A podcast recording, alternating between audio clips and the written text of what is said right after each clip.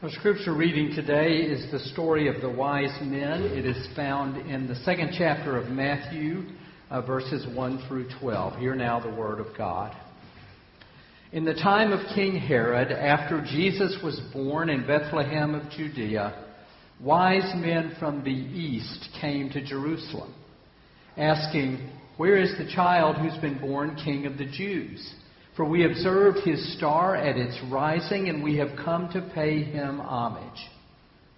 When King Herod heard this, he was frightened, and all Jerusalem with him. And calling together all the chief priests and the scribes of the people, Herod inquired of them where the Messiah was to be born. They told him, In Bethlehem of Judea. For so it has been written by the prophet, and you, Bethlehem, in the land of Judea, are by no means least among the rulers of Judah. For from you shall come a ruler who is to shepherd my people Israel. Then Herod secretly called for the wise men and learned from them the exact time that the star had appeared. Then he sent them to Bethlehem, saying, Go and search diligently for the child, and when you found him, Bring me word so that I may also go and pay him homage. When they had heard the king, they set out. And there, ahead of them, went the star that they had seen at its rising, until it stopped over the place where the child was. When they saw that the star had stopped, they were overwhelmed with joy. On entering the house, they saw the child with Mary, his mother, and they knelt down and paid him homage. Then, opening their treasure chests, they offered him gifts of gold, frankincense, and myrrh. And having been warned in a dream not to return to Herod, they left for their own country by another road. This is the word of the Lord. Thanks be to God. So I can assure you my decision to open this service with We Three Kings and with the story of the Magi does not mean that I've decided to combat the heat of summer by celebrating Christmas. I chose this text and this hymn out of my sense that the Magi exemplify the second of five models by which, according to Richard Niebuhr, Christians have related to culture throughout history. This model today is entitled The Christ of Culture. It stands in stark contrast to the model we considered last week, Christ against culture. And it moves us along the paths of the three more models we'll consider in upcoming Sundays Christ above culture, Christ and culture in paradox, and Christ the transformer of culture. As Niebuhr develops and presents these models, he is very clear in saying that no one model exists anywhere in pure form, and that every Christian and every congregation exhibits characteristics of more than one model. But as we look at these th- this summer, I hope it leads us to understand the model that most exemplifies us, to learn what its strengths and weaknesses are, that we might know what God might be calling us to change about our own faith and even about our own congregation. So let us pray. Come, Holy Spirit, heavenly dove. Come kindle the flame of sacred love in these hearts and minds and wills of ours. In the name of Christ we pray. Amen. The Magi are ancient astronomers like Hebrew sages and Greek philosophers, they belong to that segment of society to which people turn for wisdom concerning the ways of the gods in heaven or the ways of mortals on earth. The Magi are considered the most thoughtful, educated and knowledgeable people of their day. They truly read and interpret the stars. In addition, the Magi are from the east. They are not from Judea or Galilee. They are not Jewish. They are Gentiles, Persians to be exact. They hail from another country, another land, another culture. Thus, not only do the Magi represent the wisest sectors of society being drawn to Christ, but they also represent the universality of the audience to which the gospel is addressed. In the Magi, the entire human race is drawn to and embraces Jesus Christ. When the Magi bring him gifts, the best and the brightest from all over the world join shepherds and angels, sheep and cattle to welcome the Messiah. All human culture makes its way to its source and origin in Christ.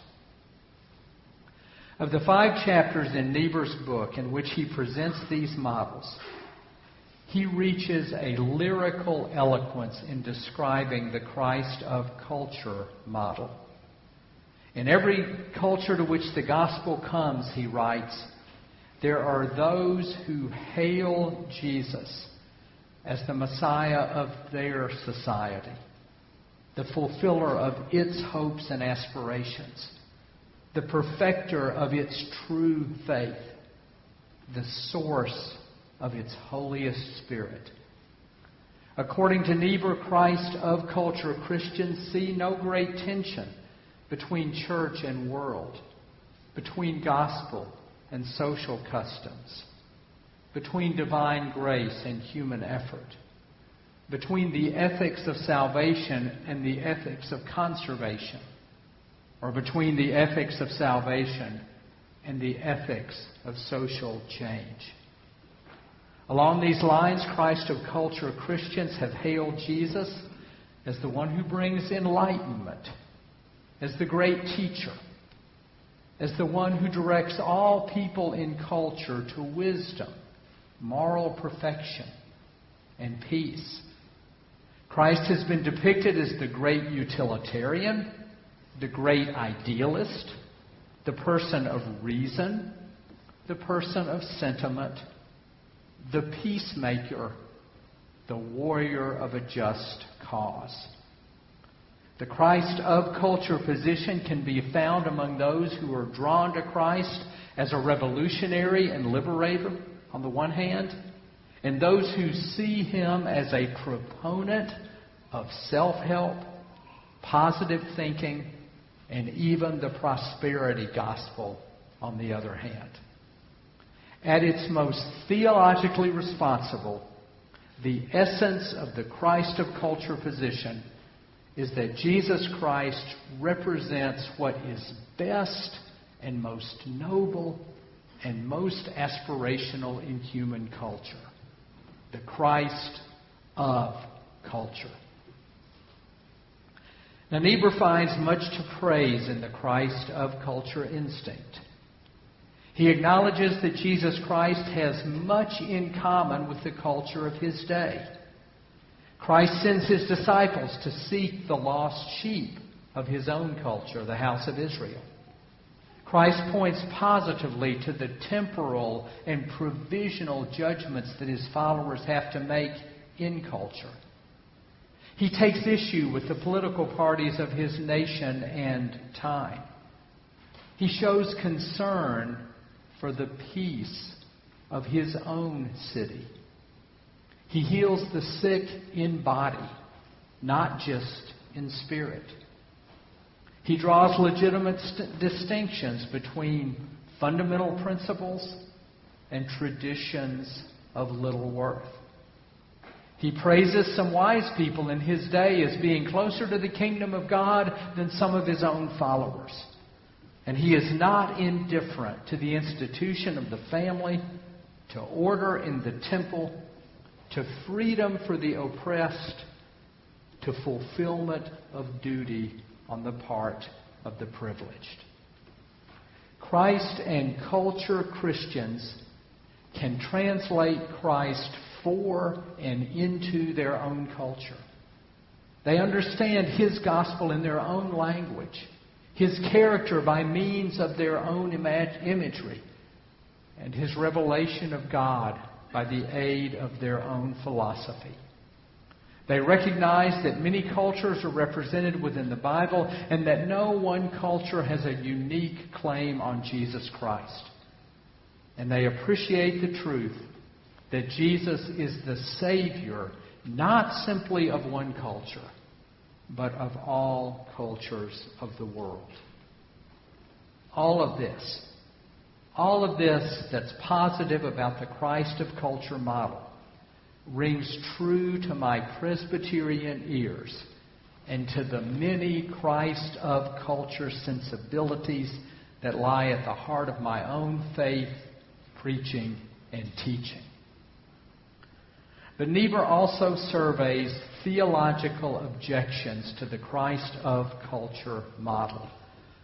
And one of these is the most significant. I would like to talk about it for a minute. That is a tendency within Christ of culture Christians to link Jesus Christ to one aspect of their culture or to one culture, and in the process to distort who Christ is. It is far too easy for Christ of culture Christians, especially for preachers and teachers like me, to take one particular aspect of the life of Jesus Christ and to emphasize it to such a degree that that aspect appears to contain and exhaust all of who he is. In the process, Christ can easily become linked to a particular culture or a particular aspect of culture with no space in between. When I went to college at a state university in the South, I remained active in the local Presbyterian church in the community. I also developed a lifelong, what became a lifelong friendship with my roommate who had deep roots in the Southern Baptist Convention.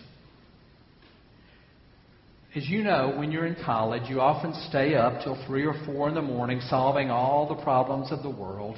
We would sometimes stay up till 3 or 4 in the morning trying to solve all the problems of faith as well. Obviously, I have not succeeded on either account. But my roommate was troubled in those days by the increasing embrace of, theolo- of elements of the theological and political right that were beginning to take root among leaders of the Southern Baptist Convention. He and his then girlfriend, who is now his wife, loved the music of the Baptist church in which they were raised. And they sang in the choir of the church near the campus whose dynamic minister managed to attract about a thousand students every Sunday who got out of their dorm rooms and out of their Greek houses and came to church on Sunday morning. I'm sure that was the experience of most people here in college. But this guy did it.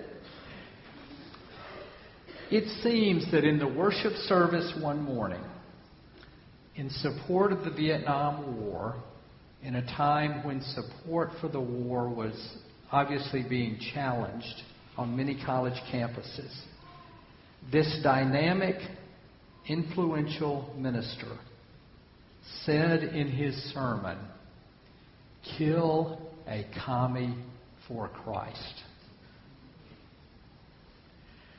Now, I do not believe that my roommate was in worship that day though he was politically conservative, and as I recall, was supportive of the war in Vietnam.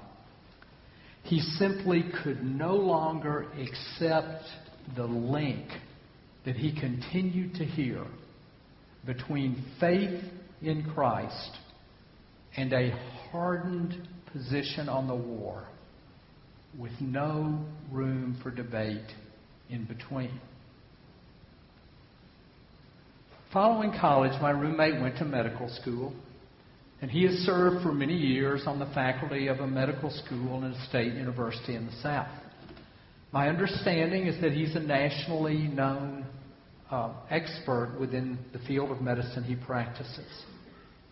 He and his wife continue to sing in the choir of a large Southern Baptist church in the city in which they live. One of their young adult children has taken to the church. Another has rejected it. A third is still searching. The one who is searching, in fact, attended Westminster this past Easter when he was in the area for a visit. My roommate has told me that decades ago he stopped listening to the preaching and teaching of the church. He and his wife are essentially, essentially religiously homeless. Their homelessness comes in part because of too cozy a link between the Christ they know and one aspect of the culture in which they live. But they still sing in the choir every Sunday. We love the music, they say. I had a similar experience on the opposite side of the political spectrum many years later. During the weeks following the invasion of Kuwait, when it was clear that the United States was planning a military action that would become Operation Desert Storm, in a rare moment for me, of sitting in a pew and listening to a sermon in person, I heard a major leader of our denomination say, Watching President Bush and Saddam Hussein, I feel like a recess monitor trying to separate two schoolyard bullies, each with a club in his hand. If we could just separate them for a while, he said, I think we could get them to work out their differences.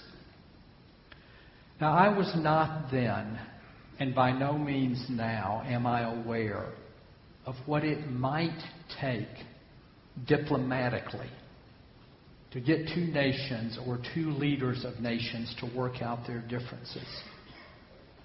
But sitting in that pew, I felt that the minister's desire to avert war, no doubt shared by all of us in the chapel that day, led him to use an image, two bullies in a schoolyard, that portrayed a moral equivalence between the then First President Bush and Saddam Hussein.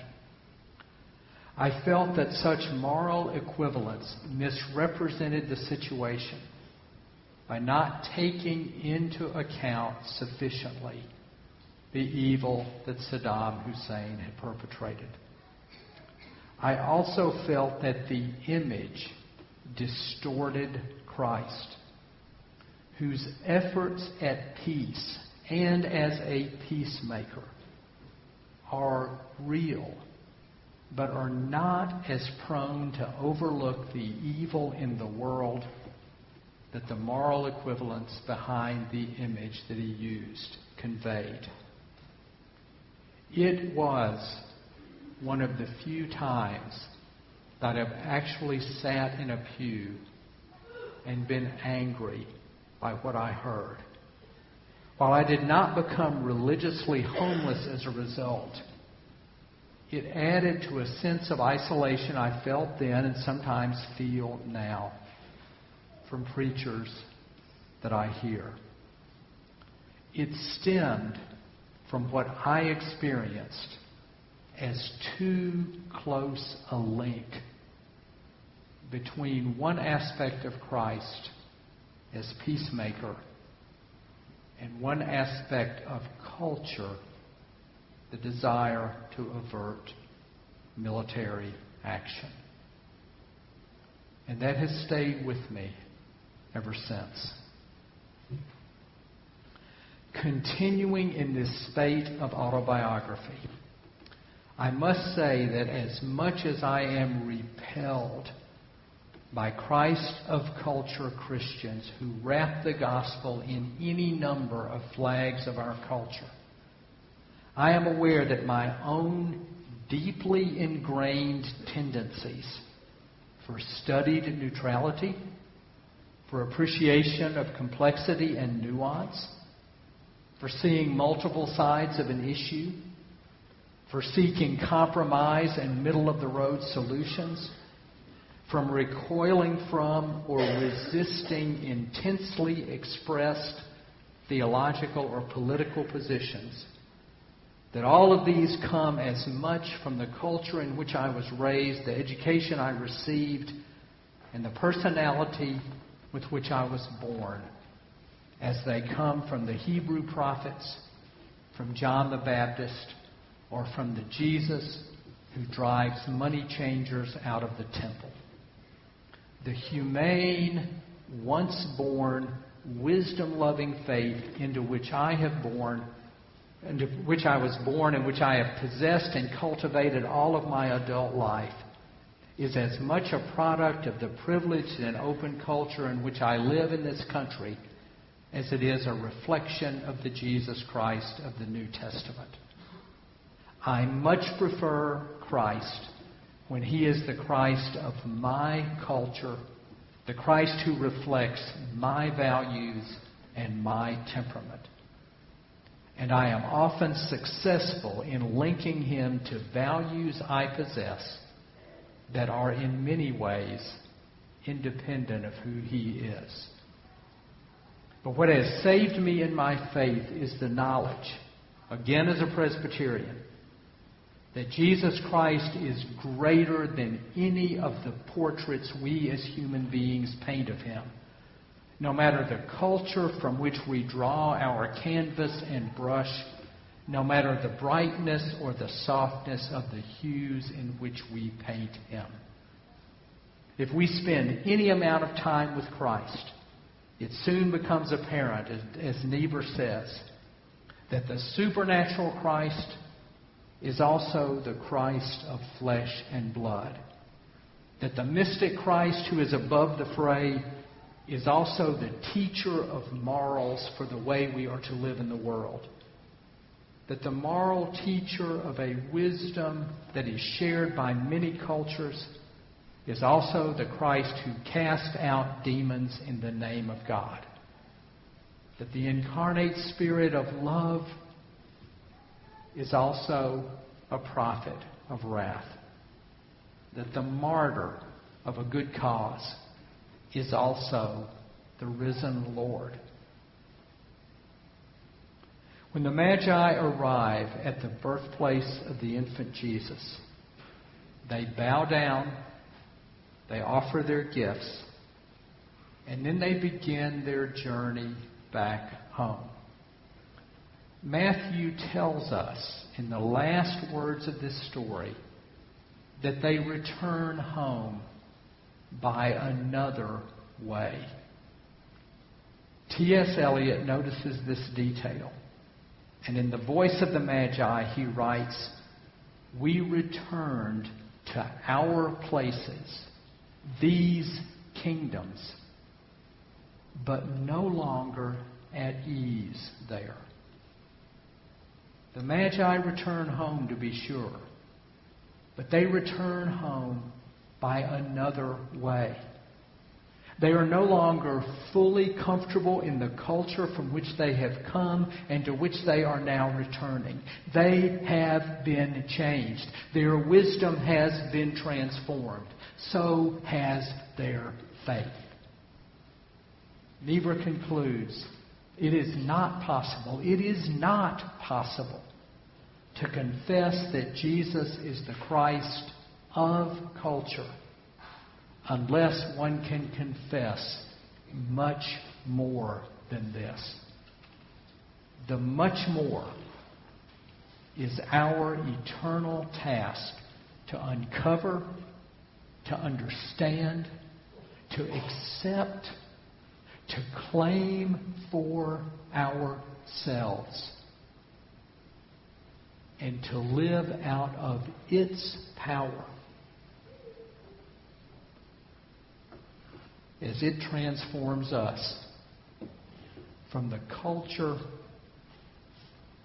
which is near and dear to us into the image of Christ. Amen.